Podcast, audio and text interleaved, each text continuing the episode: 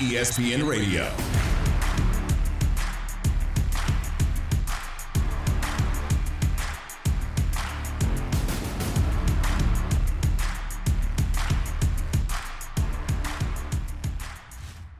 Boy, you come out of last night, I don't know how you can't have big concerns about the 76ers. It's Chris Carlin. It's Amber Wilson on ESPN Radio. Presented by Progressive Insurance. We're on the ESPN app and on your smart speakers at Play ESPN Radio as well. Yes, tight game. Yes, if not for a Giannis block, Sixers maybe at least force overtime. But all these things happened, and the Sixers blew a double-digit lead down the stretch of the game. A big part of it, by the way, was the fact that Doc Rivers did not have Joel Embiid on the floor when Giannis was on the floor. And that led to 15 straight points from Giannis, Amber. And you listen to Joel Embiid after the game, and he thinks maybe that strategy has got to change a little bit. Yeah, I mean, I was on the bench the whole time when I was on the floor. You know, I really made sure that I was always there to help. And, you know, I thought, you know, we didn't follow up that strategy. We didn't build a wall. And he had a lot of free lane to just attack and get whatever he wanted. And I changed the game. Maybe next time, just match up the minutes. Yeah, maybe next time we have a better plan. Amber, all of that, and then you factor in Tyrese Maxey didn't have a great game. James Harden had 32, but when it came to hitting a big shot, didn't do it. I really have major concerns about the 76ers in the East. I don't have concerns about the 76ers for last night. I mean, if it was just last night in a vacuum, I would say, okay, well, they almost won. They challenged the defending champs, and I think the Bucks right now are probably the best team in the East, so I don't have a huge problem with them losing at the very, very end of that game when they had a chance to tie it with 2 seconds left. I also wouldn't have a problem with last night from the 76ers perspective because Harden actually stepped up last night. He actually put up the 32 points. He actually put up the 9 assists last night. I mean, it wasn't a crazy box score from James Harden, but it was effort from James Harden in a big moment, in a big game, which is certainly not something that we should be taking for granted because it ain't something. This is how we're grading him now. Yeah, that's a problem. Well, that does seem problematic. It ain't something that we always see from James Harden is the effort. He did put up the effort last night, but it's the other games before that. It's the last 10 games before that that do concern me with the 76ers. It's the fact that you can't rely on James Harden as we head here into the postseason. But there's always been that element with James Harden that he shrinks in the postseason, that he shrinks in the Western Conference Finals, fine. But now we're talking about him shrinking in the regular season here like he's done plenty of times with the 76ers just in a short period of time that he's been on that team, the place that he's supposed to be elated to be. So I do have viable concerns here with the 76ers, not necessarily based on last night, but just based on the entire body of work that we've seen since James Harden has joined that team. I just don't love the way this team plays as inconsistently as they do in spurts. And when you have a team like that on the ropes at home, we know how good they are. You have to find ways to step on their throats, and they didn't do it. And look, it's the regular season, okay? I'm not getting too wound up in all of it. But what I do get wound up in is just trying to get a feel as we wind down with 6 and 7 games left, what's this going to look like in crunch time? In crunch time last night, I saw James Harden take an open shot for a 3 that would have, in essence, won the game, and he didn't even come close. And then the rebound was Embiid, and, of course, it got blocked by Giannis on a terrific play. We know Giannis is a great, great player, and it doesn't take anything away from Embiid. I just, when you have, it's like drafting players who you question where their motor is, right? Whenever you hear that, as we approach the NFL draft, you'll hear that about different players. Well, there's a little bit of a question about his motor. To me, that's the automatic, I'm staying away from that guy. If I have to worry about motivating that guy, I'm staying away from him. And James Harden is the classic star with a lack of a motor. I don't know where the competitive spirit is in James Harden at all. I'd love to know where it is, because over the years, it feels like he has been so close to getting over the hump, but has never been able to do it, and has come up small in big games, that he just almost accepts that this is his narrative right now.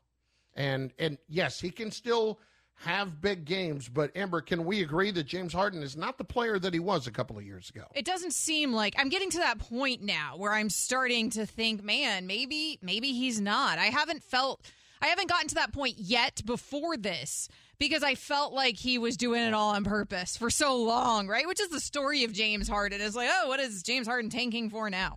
And it is always upset about something, right? And so I thought, on his way out of Houston, oh, he's out of shape. He put on the fat suit. He's forcing his way out. And then in Brooklyn, with the situation, the way things went this year, and with Kyrie and the vaccine mandate, and he was obviously unhappy there at the end. And so I thought, well, maybe he's milking that hamstring a little extra, and that's really why we aren't seeing him put up the effort there in Brooklyn. And now he's where he claims that he wants to be. And so I don't know, has he lost a step because he doesn't want Doc Rivers to be his coach? And maybe now Joel is getting on board with that based on Embiid's comments. So now we have to try to figure out how he's tanking and for what reason he's tanking each time. Right. And like, how many years are we having that conversation? Oh, well, he's doing this on purpose. You know, it's all a choice. And maybe at some point here we realize it's not fully a choice. Maybe he's just not as good anymore. He's only 32, so it would be young for him to be so far past his prime, so to speak. I think he's got the injury history. Yeah, I think he knows it, though. I think last year when he went to Brooklyn, there was so much talk about how is this going to work? How are all these great pieces going to fit together? And he said, no, don't worry about it. I'm going to be the guy that takes the step back and lets Kyrie be more of the alpha in this situation, and I'll be the facilitator.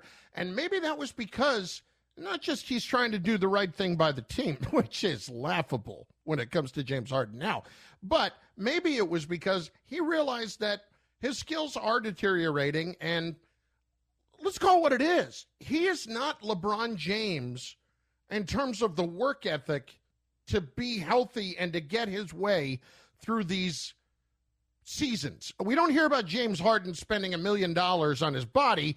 We hear about James Harden maybe spending $1 million somewhere else, partying. Yeah, we're on the same page. Doing that, but I don't think that because he is all of a sudden there, the Sixers are now the best team in the East, and I also think that in a lot of ways he's really going to put them in jail here.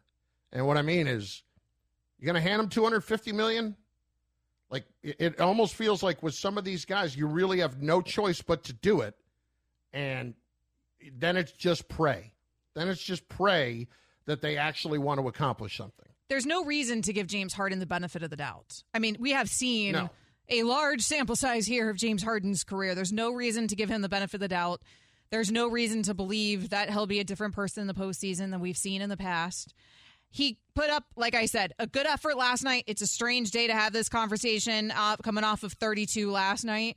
But again, there's no reason to believe that this is going to look like this every single night. And even with him putting up 32, even with Embiid putting up 29, they still lost to a better team last night, because at the end of the day, I think that Milwaukee Bucks team is just a better team. You mentioned Maxey, he was a non-factor last night, only putting up 7 points. Tobias Harris actually had a big game last night, which has not been a given for that 76ers team since James Harden joined it. But they need their entire cast when they need their cast, and it seems like somebody is always missing in terms of effort and ability. To the point, here's Greeny this morning, who understandably is, we all are, getting a little bit tired of people defending James Harden for how he's playing, and maybe that it's part of the injury. Well, the hamstring be damned at this point.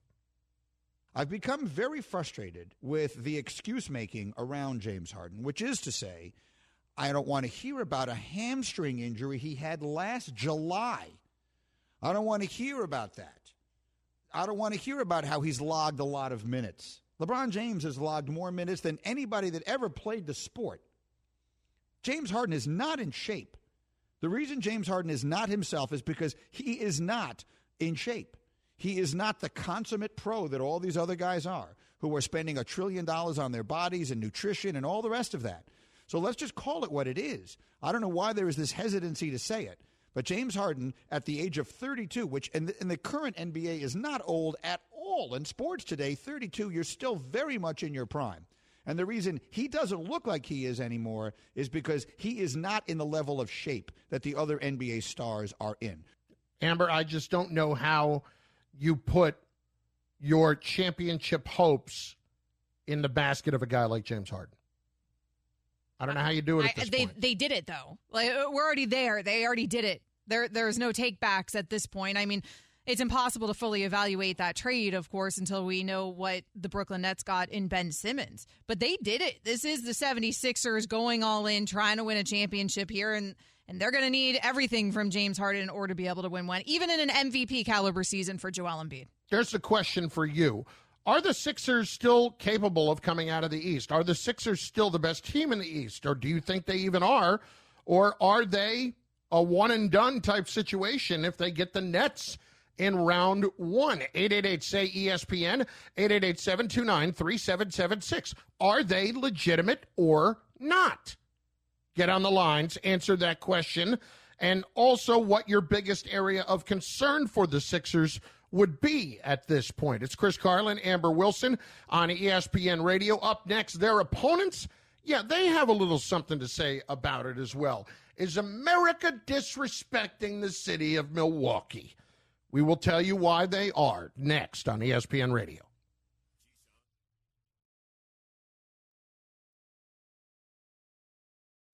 ESPN Radio. I think they tend to get overlooked. And last season, even though they won, most people remember that the Nets were having injury issues and Kevin Durant was one shoe size away from sending them home in the second round. We have not given enough credit for a team that has been there, done that, and it don't mean a thing if it ain't got that ring. It's pretty simple. The Milwaukee Bucks, they just don't blink in any circumstance. And they are still the best team in the East. Chris Carlin, Amber Wilson, ESPN Radio, the ESPN app, Sirius XM Channel 80, presented by Progressive Insurance. We don't respect them enough. I'll speak for myself. I have not shown them enough respect, and I feel like a lot of people have not shown them enough respect. And, Amber, the reason is pretty simple. They're not a sexy team to watch outside of Giannis. When was the last time you uttered a phrase like this? Did you see what Chris Middleton did last night? Oh, my God. Did you see what Grayson Allen did last night? Now, you know, it just doesn't happen. Whereas all of these other teams, we talk about the two big superstars. You've got one superstar here, and then you've got a lot of really, really good players that fit around Giannis exceptionally well. The truth is that unless a team has multiple superstars, we don't talk about the team, right? I mean, we really, really don't. We have this obsession with multi-superstars, if you will. So we spend all of our time talking about the Nets, and we spend all of our time talking about the 76ers, and we spend very little time talking about a team that is much better than both of those teams in the Milwaukee Bucks and is the defending champs. It's pretty remarkable that you could be coming off of a championship and flying under the radar, but that's exactly what Milwaukee has been doing all season long. And same with some of these other teams in the East, frankly, that we also haven't been discussing at all, including my Miami Heat, who are back atop the Eastern Conference. But I do think that the Bucks are the team to beat. As much of a Heat fan as I am, I do think the Bucks are the team to beat, in part because, like you heard Monica McNutt saying that on the way in for our rejoin, they've been here before, they've done it, and they're just having done it. You know, it don't mean a thing if you ain't got that ring. Like, they have the ring, and it's incredibly fresh on their hands, and there's no reason to believe that they couldn't repeat and that they couldn't do it again. And I think that this suits the Bucks to have not been talked about all season, because maybe people are sleeping on them a little bit. Maybe we're not thinking about them so much. And when in fact they are the team that I think frankly is the best team in the East. Chris Carlin, Amber Wilson on ESPN Radio. And Giannis was in mid-playoff form last night after the game when discussing the standings in the Eastern Conference. At the end of the day, I believe that it doesn't really matter where you finish, because you got to get yourself in the in a place mentally that you gotta know that you gotta compete in order for you to win the series, right? Like if you finish first and you play the eighth team, that doesn't make it easier. You know, I feel like all the teams in the East are really pretty good this year. You know, so it doesn't really matter where we finish. We know that, you know, from the first series, first round, second round, third round, wherever we go, nothing's guaranteed. The cliche cannon was loaded, and reporters all over the place were getting hit by him. That's all I can tell you. And it's funny. We don't talk about the Bucks like they've won a championship, but we talk about all those other star teams like they've won multiple championships, and they haven't done anything. It is remarkable. It's just, you know, it's where the news cycle is, in part because of the market there, I think, in Milwaukee. And I would imagine that Giannis likes this because Giannis is that dude who stays in Milwaukee, right? He likes the less likely market. He likes to be overlooked and counted out. And I think that is going to suit him just fine as we head into the postseason here, where I don't know if he wants everybody counting them in or everybody talking about them all season. If I'm Giannis and I'm the Bucks, I'm thinking that's fine. Give all your attention to the Brooklyn Nets. Give all your attention to the Philadelphia 76ers. And then you'll find out when we play those teams that we were actually the team all along. And hey, by the way, we're the team coming off of that ring. How did you forget? And I think Giannis is probably poised to remind us, because Giannis is playing at an MVP caliber. Even in terms of the MVP race, we haven't been talking about Giannis. And there is a very viable argument to be made that Giannis should be the MVP this season, but all the attention's been on Joel Embiid. So Giannis and this Bucks team have been overlooked, but man, I don't think they're going to be overlooked come playoff time. So exactly where does he stand on that MVP level right now? It's where I was headed next. So let's hear from Brian Windhorst, ESPN NBA insider, on Keyshawn, J. Will, and Max this morning. Once you've won an MVP, or if you've won two, the bar becomes higher. This happened with LeBron. LeBron won 4 MVPs in 5 years, and I think I voted for him. I think I gave him my first place vote in something like 7 out of 8 years there in his Cleveland, Miami years. But basically, the voters got tired of voting for LeBron. He wasn't just competing against the other guys in the award. He was competing against himself from previous years. And that's what Giannis is at right now.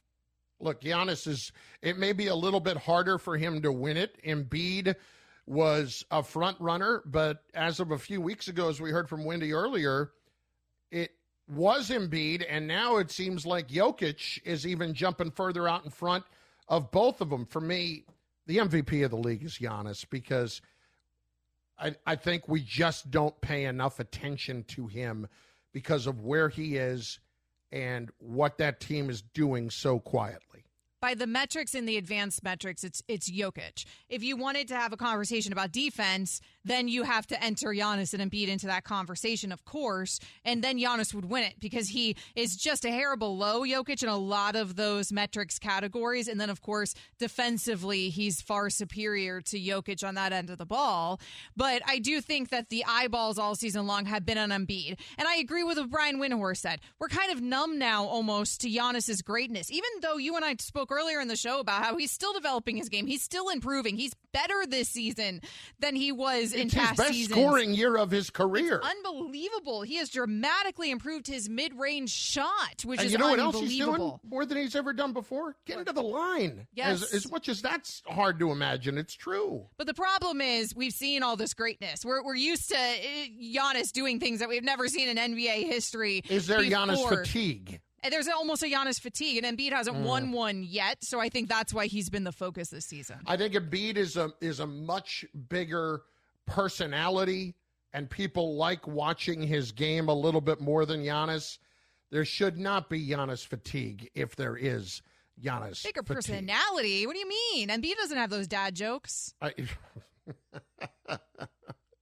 All I know is I was there the night when Embiid grabbed the pom-poms from the cheerleaders dancing after the game.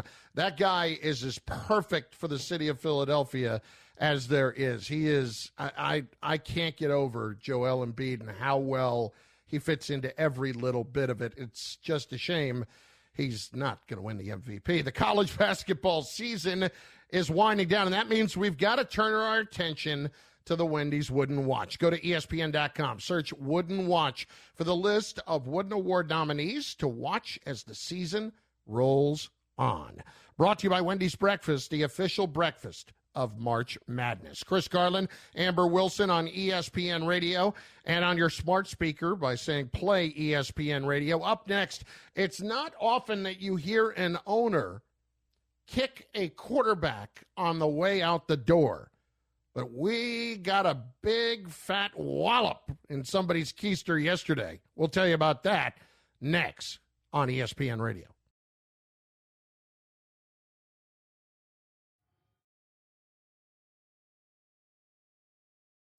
ESPN Radio. Touchdown!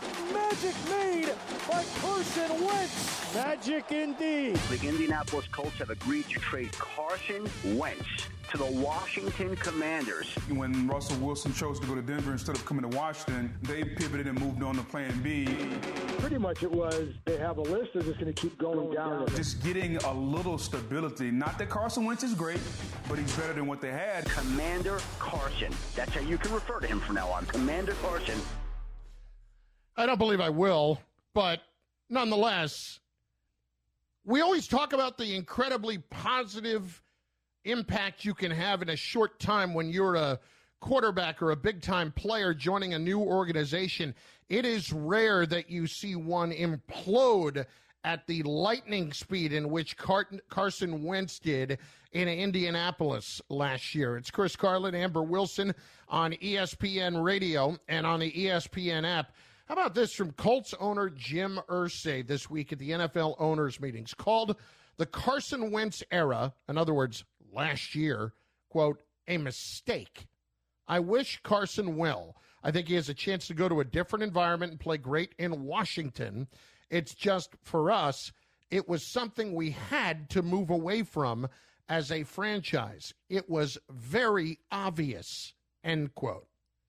Wow. At least he wished him well. Wow. At least he wished him well, but let's consider this situation as it unfolded. You have the coach that he had his most success with in Frank Reich when Reich was the offensive coordinator for the Eagles, and that was a move that Frank Reich would have wanted, bring Carson here. He brings him there. They trade away a first-round pick for Carson Wentz, and then some. And within a year, he has burned his way out of town and gets traded for a second-round pick. I mean, is there any bigger way of calling somebody a cancer on a team that you had to cut him out and get him somewhere else as quickly as possible? Apparently by calling him a mistake, right? I mean, that's the other way, because that's exactly what Jim Irsay is saying here. And he sounds salty doing it. And I don't know if we needed this comment from Jim Irsay, because we all knew it. We all knew what they gave up for him and then what they traded him away for. And we all knew that the Carson Wentz era did not work out well in Indianapolis. We all knew that they must be thrilled there, that they traded him away and then ended up getting Matt Ryan. And so we all knew all of this without Jim Irsay making any comments. But to me, he sounded still, I guess, upset about the way that era went, because frankly, I kind of thought this was a little unnecessary here, Chris Carlin. You sounded mad at Carson Wentz. Well, you know, normally I am one who is preaching on air all the time how I want more transparency. I want more honesty. Let's have more fun. I want it all in my sports. More bleep talking, more transparency generally. Tell us what you actually mean. Stop talking around stuff. Stop giving us all the old sports cliches, particularly in football when the whole darn thing is cliches every interview.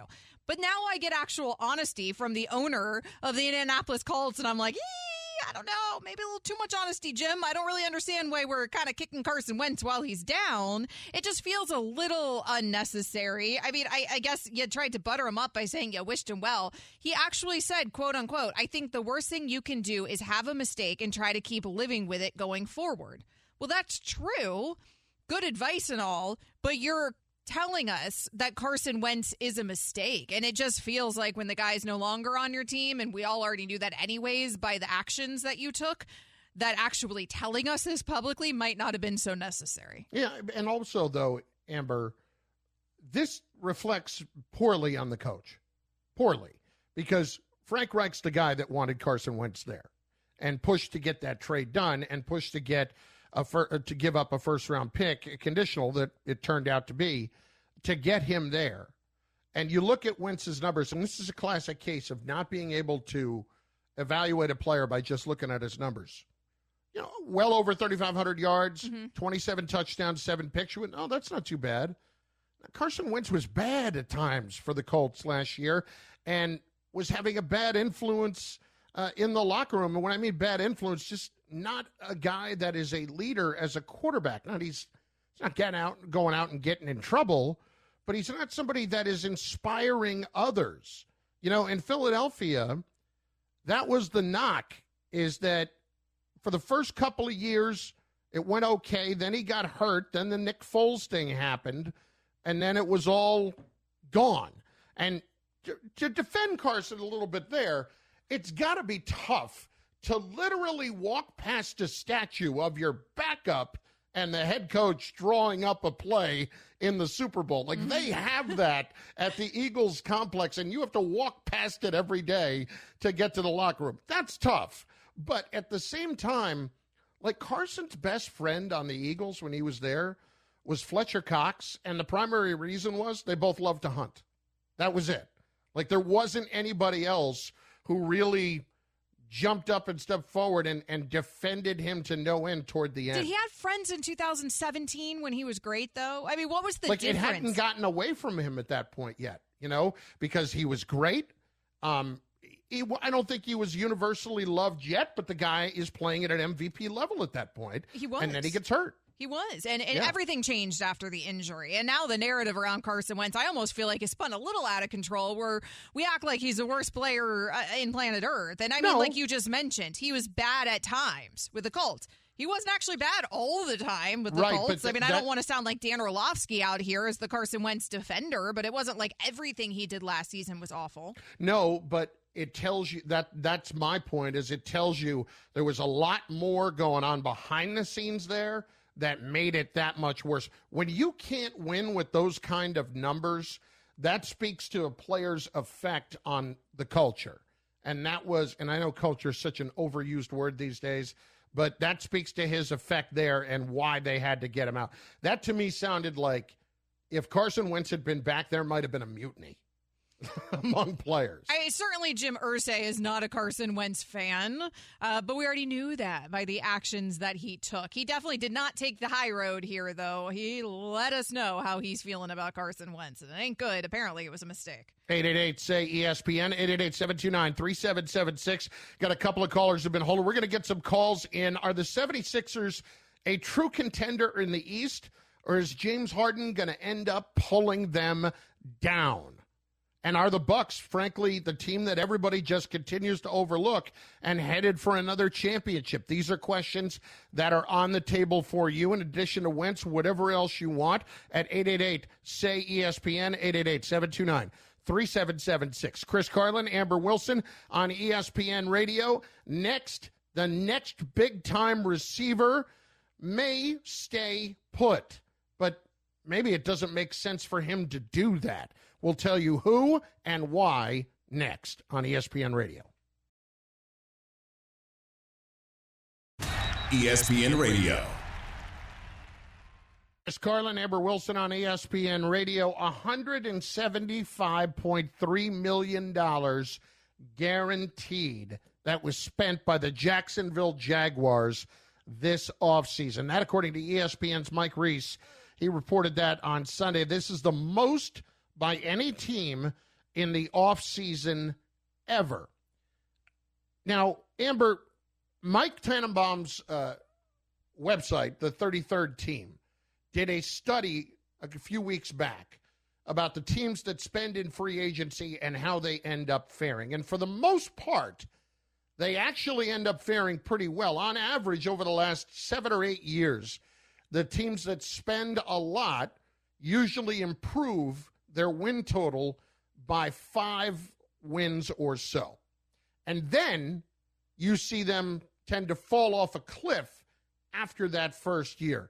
The Jaguars are in a position where they needed to do everything possible to help Trevor Lawrence reach his potential after a bad first year in which there were plenty of mitigating circumstances. He's got some work to do, and they have added a lot of help, but, boy, they have really got some work to do. They have spent some serious money, like you said, the most in NFL history this offseason. I credit them for trying to do the work.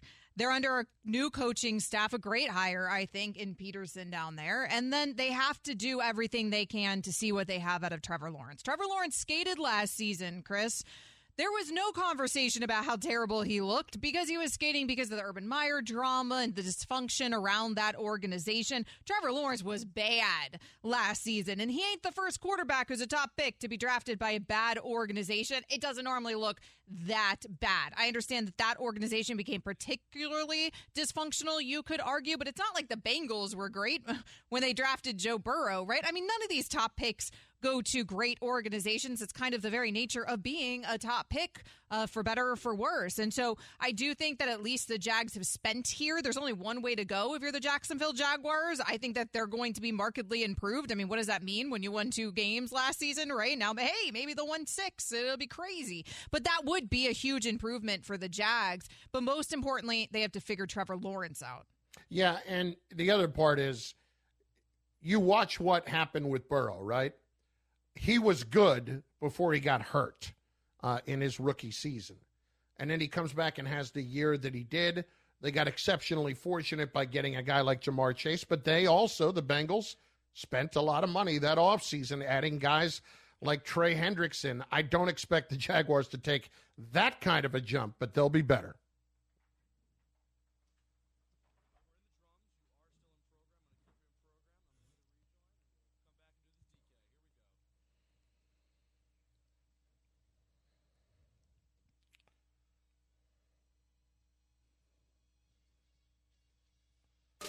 The latest NFL blockbuster trade, the Kansas City Chiefs are sending Tyreek Hill to the Miami Dolphins. This is now the fastest wide receiver duo in NFL history. I think the pressure is ramped up as high as you can put it on Tua Tagovailoa. Why would you sit there and give up this quarterback and that coach with that franchise when they're in a championship game every year to go sit there with a quarterback who can't get the ball to you and Tua? My reaction is just like everybody else's. Very unexpected, but great for the Dolphins. Right. And now there's another name that keeps coming up when it comes to big-time receivers potentially moved, and DK Metcalf, but the Seahawks say they intend on keeping him. My question is this. Does DK Metcalf want to stay in Seattle? It's Chris Carlin, Amber Wilson on ESPN Radio and ESPN Plus, presented by Progressive Insurance. Join us on the call-in line at 888-SAY-ESPN, 888-729. 3776. Amber, DK Metcalf and the Seahawks apparently are going to approach a contract extension discussion. The Seahawks say they, quote, intend to re-sign and keep him there for the long term, just as we were talking about language and its importance of intention versus reality. Now, when you see where the wide receiver market has gone, if you're the Seahawks, why would you consider paying DK Metcalf that level of money, considering where you are as a franchise right now, which is one that clearly should be talking about rebuilding? And two, if I'm DK Metcalf and I'm only 25 years old, I've got a chance to be that rare thing in the NFL, the guy that gets not one, but 2 big contracts. And I have to think about who my quarterback's going to be for the next several years. I am not putting my fortunes in Drew Lock's hands. Yeah, who's throwing DK Metcalf the ball? I think that that is the conversation we have to start with before we can evaluate whether DK wants to be in Seattle. Because if the answer to that question is, in fact, Drew Lock, then I'm guessing the answer to whether DK wants to stay in Seattle is probably no, depending on the money. obviously this all comes down to money, right? We knew Tyreek Hill wanted to stay in Kansas City reportedly, but then, hey, money. And all of a sudden, the Chiefs could not afford him. And he was even considering the Jets, Chris Carlin. I say that, of course, as a Dolphins fan. But with DK Metcalf, it is going to come down to money first, because that's normally what talks here. And if I'm the Seahawks, I don't frankly understand what's the point of ponying up the money, because like you said, they're in a rebuild. If they want to be contenders, then fine. But then why aren't they addressing that quarterback position? And they have seemed apprehensive to do that. Now, could they still try to make a trade for a Baker Mayfield? Fine. Were they the team that maybe offered 2 seconds for Jimmy Garoppolo because they're inside the division? Possibly. Could there be something there that we're not thinking of if you're Seattle? But if they are going into full rebuild mode, then there is no purpose in extending DK Metcalf when you could trade him away and get as much assets as you can and return for him. And if I'm reading the language, because you mentioned the language about intending to. Now, John Schneider said on Tuesday at the NFL owners meetings, when he was asked whether he thinks that a deal will get done there, he said, that's our intent, right? The GM of the Seahawks. Similarly, Pete Carroll also said, we intend for him to be with us. Remember, it wasn't long ago when Pete Carroll was asked that very same question about Russell Wilson. He said, we intend that Russell Wilson is going to be our quarterback. And then, of course, Russell Wilson's the quarterback of the Denver Broncos, and Seattle got a haul in return for him. The intention of this, I think, secretly is that we're going to continue to rebuild and we're going to end up having to trade DK for assets. And I don't think that's a terrible idea from the Seahawks perspective either, even considering how talented DK Metcalf is.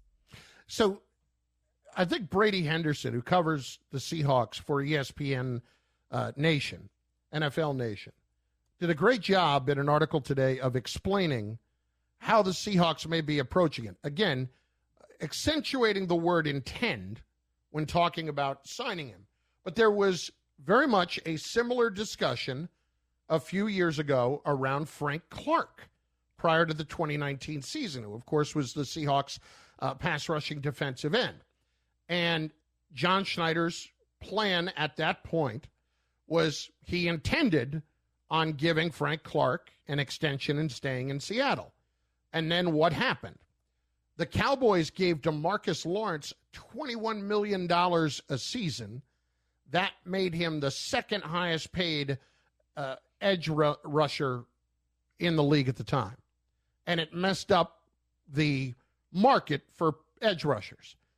A couple of weeks later, Frank Clark gets traded. I'm wondering if the Devontae Adams and Tyreek Hill deals are going to lead the Seahawks down the exact same road again. Those guys have reset the market for all wide receivers. And DK Metcalf, of course, is going to be the top of that list. I mean, when you're talking about Hill getting $30 million in annual average salary and Devontae Adams getting $28 million on average, Mike Williams getting $20 million on average, of course, that increases the cost for DK Metcalf. And if I'm the Seahawks, it's just not a cost that I'm willing to absorb. If, in fact, like I said, that we are rebuilding, and it seems like that's the intention. So what's the point, if that's the intention, then, of paying him that? He's been priced out, as great as he is. Look, I think that DK Metcalf is going to be better served somewhere else. What will be an ultimate, I guess, smack in the face to a degree for Devontae Adams is, what if the Packers turn around and take some of those assets and try to trade them for DK Metcalf? I mean, that would be something, you know, and if you're the Packers at that point, you're getting a younger guy who's only 25 and you're paying him for the longer term. And if you're DK, while they may not want to trade him in the conference, going to play with Aaron Rodgers, you're going to find a way to get that next contract. Yeah, that would suit DK just fine. I would imagine catching footballs from him instead of Drew Lock. Yeah. I would think it's going to be. Although, I don't know, ask Devontae Adams. He wasn't interested anymore. I guess not, but I think he just got tired of the Aaron Rodgers show that was constantly going on. Metcalf I don't think he's going to be a Seahawk at the start of the year.